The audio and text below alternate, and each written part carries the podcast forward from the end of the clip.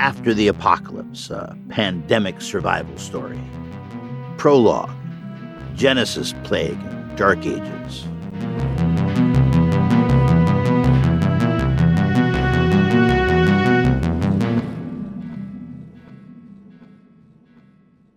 Akwesi, son of Maesk, considered his options. A dry, dusty wind tossed up pregnant waves on the lake. With the dust in the air, the water was brown and murky. Not a good sign. A dozen dirty refugees huddle on the rocky beach around a small fire under the stern watchfulness of four of Akwesi's men. Ten thousand years in the future, this place would be known as West Turkana, a neighbor of Kenya in the central rift of Africa. In these early times, on the edge of humankind's transition from hunting and gathering to a more settled agrarian life, it wasn't any country or state or region of a whole. For Akwesi, it was simply the land of his people. This land, a place where his father and his father's father had lived and had died, was his responsibility to protect. It was his people he thought of now. What would the gods tell him? What should he do? He knew there were other peoples clustered around the shore of the lake in the river valleys. There were seasonal gatherings with these other groups. They celebrated together and traded. Not only basic items, but marriages with young women going to live with the other tribes and vice versa. It kept the peace and kept the tribes strong. They shared knowledge, goods, and the strength of their people. But there were still boundaries. This group of refugees before him, huddled and miserable, had arrived from further up the valley telling a tale of an evil spirit. An evil spirit that had descended on their huts and killed most of their tribe. These dozen ragged survivors had fled from that evil place and left their dead to the gods and the carrion eaters. These survivors included old men, women, and children. They huddled together and begged Akwesi for his protection. They beseeched him to let them stay, to give them food, or, or at least to let them pass. Akwesi did not like this at all. They had been touched by an evil spirit. They were unclean. He had a duty to his people, to their ancestors, to protect them. It was not a decision he came to lightly, but it was a decision that only he could make as the first among equals, the chosen leader. He had consulted the elders. He had watched and considered while the holy woman went through her trances and danced among the fires to call the gods. But the decision was his. At dawn on the second day, as a great orange sun rose out of the lake, Akwesi gripped his stone mace grabbed a handful of a refugee's hair and brought it down hard with a crunching of bone. The old man slumped forward into the pit, dead at Akwesi's hand. The others followed as Akwesi's men cleansed their home of these refugees and of this evil spirit. The bloody remains were thrown, jumbled, into a pit at the edge of the clearing. Let the gods take them. It was another two days before the first of Akwesi's people fell ill. It was three days that Akwesi himself lay vomiting in his hut on his way to meeting his ancestors and their gods in the shadow world. He worried about his people in those last moments. He prayed to his ancestors to keep the fire alive in this place. As he slipped into the unconscious realm, Akwesi came to realize that he and his people were never safe that wherever humans gathered together, the evil spirits could always find them. The great death would come, only a matter of time. And so it came to pass, 10,000 years later, humans built great cities, empires, and civilizations. All the world was their dominion. In their hubris, they thought they could do anything. They thought they could best any disease and solve any problem. In their hubris, they lived in cities packed closely together. They feasted on the world like a great swarming mass of insects. They cut rainforests, dammed rivers, drained wetlands, and acted like the oceans were infinite. And in their hubris, they stirred from its slumber their old nemesis, the old plague. It woke among the ancient forests, where it had hidden for ten millennia. Waiting, it had changed, evolved, adapted into something more robust, more potent, and more transmissible when it reemerged. It brought horror and chaos, in which nine out of ten people died in the course of just a few short months. The young and the old, the poor, the rich, and the powerful alike were snuffed to near extinction in an unthinkable apocalypse. Civilization, as it was known, flickered and blinked out. Oh, some survived. But it was a different world after the apocalypse. A world with different rules. A world with different challenges. A world where the shadows and the ghosts of old haunted. But also a world where the seeds of opportunity had nestled deep in the compost of bones to sprout into something new and different and, maybe, better a new battle to survive was joined. This battle to survive was tempered by the old battle of good versus evil that raged in humanity since time immemorial. There were always those who acted poorly in the wake of disaster, their innate darkness unbound when the structures of moral codes were lost. The survivors of this plague would have to deal with these ancient human challenges to see what could be found in the new world, to see what could be made in the new world after the apocalypse. The old man knew he could outdistance all of them. They might be on his heels for the first quarter mile or even the first mile, but if he could just hold his own in the beginning, he knew eventually they would fade. He would disappear into their horizon, a diminishing figure, then a dark outline, and then a speck until he was gone. Sometimes they still had cars or motorcycles or ATVs. That was good for him because he could hear the engines before they saw him. They were noisy and easy to avoid on the back roads and trails. He could fade into the woods and they would never know he was there. Worst case, he could throw himself into the small trails where they could not go, where even the ATVs could find no traction among the roots and rocks.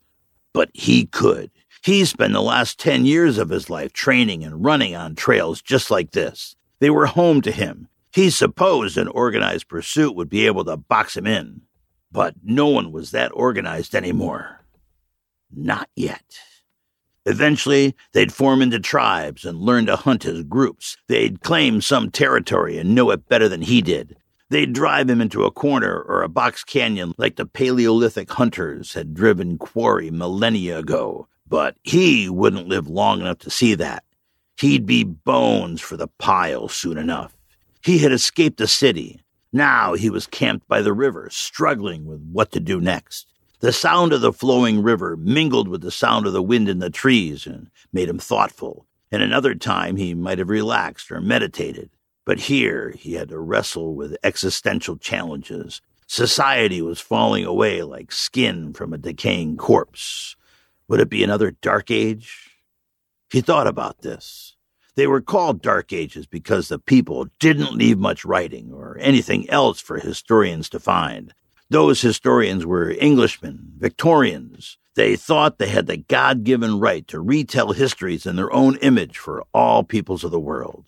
It only took 1,500 years for the Victorians to emerge on their small, damp island and start writing other people's histories. The Romans left England in the 5th century. The apparatus of state ceased to function at that point. Local estates and officials tried to organize themselves, but without the balancing punitive force of the Roman legions, it was no use.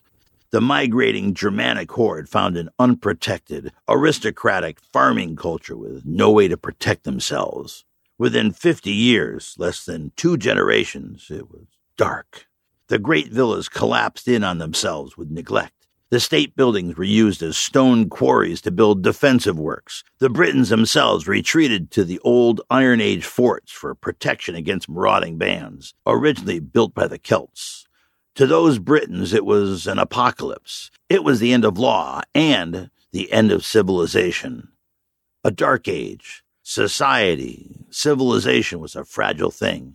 Within 100 years, the newly arrived Germans organized into local fiefdoms with emerging warlords. In four generations, no one could even remember what those cities, those temples, those piles of stone and rectangular walls had been built for. They imagined the great stone walls and roads might have been built by gods in some misty, long forgotten time. The old man came back to the present. That was what would happen here, or something similar. The old man considered the virus. They wouldn't have to worry about barbarians queued up at the borders. The virus had presumably killed off 90% of them as well. The locals wouldn't have to worry about outsiders coming in to settle their lands. Of course, there would still be conflict. There would be competition for land and water, for control of rivers and trade. Deserts and cold places with short growing seasons would be abandoned. People would congregate and fight for the water, fight to drink, for irrigation, for power, and for transport. Was there any way that civilization could be saved? Could they pick up where they left off? Was it possible to save pieces of the old and build something new? The old man listened hard into the wind to see if he could hear any pursuit. The first shiny drops of cold rain were pocking the leaves above him. It would be another wet night. He should find shelter if he could. He got to his feet, stretched a little, more by habit than on purpose, and made his way up in the ridge as the sun dipped below the clouds and dropped towards the western hills. Maybe they would return all the way back to sun worship. Probably not, but there would be religious zealots for sure. It was part of the plague playbook. The disease is God's punishment for humanity's wickedness and sins. Somewhere, a wild eyed believer would gather a flock to return to the ways of God. Random viruses that wiped out 90% of the population were hard to rationalize without invoking an angry deity of some sort. Humans needed order and rationality in their lives. Humans consider themselves independent minded beings, but in reality, they were not. They were sheep. The majority wanted to be told what to do by a confident leader. Competence, intelligence, and wisdom were not prerequisites in this leader. Audacity and the ability to speak with certainty and authority were all that was required. The sheep would follow. People hated uncertainty. The playbook also involved blaming outsiders. It would be interesting, he thought, to see who they would blame, given that 90% of those outsiders were dead now, too. Would this be that point where humanity, stripped down to a population bottleneck, finally forgot about race and nationality, perhaps for no other reason than necessity? When the only person left alive in your neighborhood was one of them, would humanity's genetic imperative make them part of your tribe now? He had read somewhere that there had been a population bottleneck for modern humans 50 to 70,000 years ago, DNA evidence pointed to the modern human population dropping to below 10,000 individuals. Humans at that point were an endangered species. From this small population, it could have gone either way. Humans could have gone extinct. But they didn't. They roared back to spread out across the world to create all the races in all the land masses. I bet they were not so choosy in their dating practices then, were they? The old man said out loud and chuckled. Even those Neanderthals started looking good. Here, humans were again at a crossroads, a bottleneck event. Who knew what could be saved of the old world? He didn't really care. He was one old man. He wouldn't be around to see it anyhow. After the apocalypse.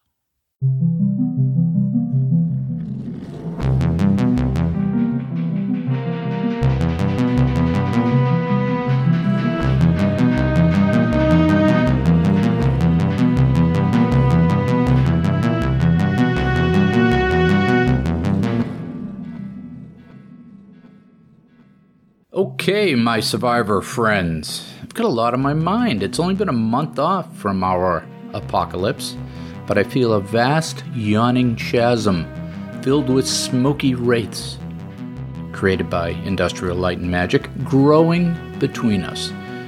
These two prologue pieces today, they're sort of scraps from the cutting room floor from season one. They are pieces that I had penned, but I cut them out They didn't fit into the episodes I was writing at the time. They didn't add to the story, and they still feel like they're, you know, they're narratives without an anchor, a bit meandering. So I did some rewrite and stuck them in as a prologue because I miss talking to you guys. And there's a lot to unpack in these narratives from today. And let's start with the bodies in the pit. This is a real thing. I am, as you have probably figured out by now, a follower of history and archaeology. And I suppose in a parallel universe where bills didn't need to be paid, I might have been an archaeologist. But this article of the Stone Age massacre in Kenya was widely reported back in around 2016. They found these remains with hands bound and heads smashed in by the shores of Lake Turkana. And part of the big headline at the time was that one of the victims was in the late stages of pregnancy. So think about that 10,000 years ago. These were modern humans, just like you and me. 27 men, women, and children bound and killed by someone. Why? What was the reason behind this massacre? Was it population pressure? Was it religion? Was it disease? Was it one wild eyed zealot who knew that the outsiders needed to die for their sins? It boggles the mind. They were so far removed from us 10,000 years ago. But at the same time, so much the same as us it points to just how thin that line is between what we consider civilization and savagery. So I painted a picture of the plague, the evil spirits, the thin place between this world and the next. The questions and decisions, the unknown. Are we that much different today? These were people like us, but they were a hair's breadth from chaos and trying to make their way. They knew so many things. They had our same mental equipment and were trying to make sense of their world, but it was all chaos. And then in the second part, we introduce the old man in his flight from the pandemic. And the point I'm trying to make is that apocalypse or apocalypses, apocalypti, apocalyptum, I don't know what the correct plural is there but it's not uncommon. These events are not uncommon. Throughout our history, we build things and we think they're permanent, but they are not. They are flimsy films of things that will fall. And the great irony of the Victorians astride their hemophiliac, inbred empire, pretending to be something better, something above the laws of political evolution, and like every society before them, they thought they had it all figured out. They thought they were the end point, the pinnacle of humanity. With all our science and knowledge, we're still not the end point. We are ever evolving, and we are ever looking over our shoulder at our animal natures in hot pursuit. You can wrap your intentions in science, but they will still stink of pretension. The lesson we never learn is humility. But I also wanted to build a universe with some hope in it, some hope for renewal, some hope for the future. And that brings us to the bottleneck event. This is more of a theory than a hard science fact, but scientists did some regression analysis on DNA and found this bottleneck in our evolution 50 to 70,000 years ago, where population crashed. And when this science first came out, they theorized that there was some sort of volcanic event that put population pressure on us. And that has been mostly uh, disproven or moved on from, but there was a bottleneck event of some sort, and we managed to live through it, right? And again, 50, 70,000 years ago, these two were modern humans, physically and mentally just like us. And modern humans weren't alone at the time. We had other cousins, but none of them survived this bottleneck. Why? We don't know. We can only guess about climate change or some other catastrophe. But do you think these humans, whatever the pressure was, felt like it was the apocalypse, the end of the world? Do you think they made hard choices? Do you think they doubted their humanity? Do you think they turned to their gods? It seems apocalypse is a very human theme that runs through our history and our very DNA. And likewise, I'm picking on the English and the Victorians because they have one of the most well documented apocalypse events. Briefly, I'll explain. During the final years of the Roman Empire, Britannia produced many pretenders to the throne. The last one of these was the wonderfully named Magnus Maximus, who stripped the legions from Britain in 388 and became Emperor of the West as part of the Tetrarchy. What was a tetrarchy? Well, at the time, the empire was ruled by two senior emperors and two junior emperors, and this was set up by Diocletian in an attempt to add stability to the vast empire. But what it actually did was set up constant civil war between the independent rulers of each of the quarters of the empire. So Britain was part of Gaul.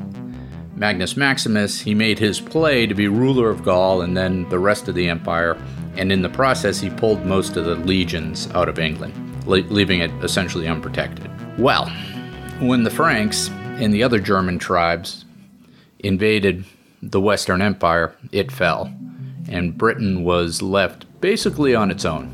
And the word German comes from the same root word as guard and garden, and it basically means people of the periphery, people living on the edge, or outsiders.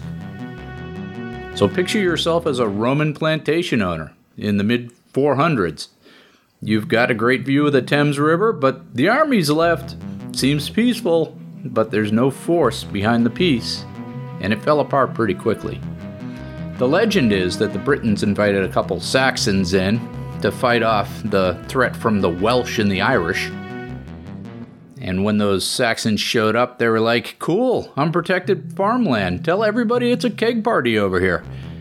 And by the way, the word Welsh also means outsider. Most of the historical apocalyptic events were accompanied by the migration of outsiders into the civilized territories.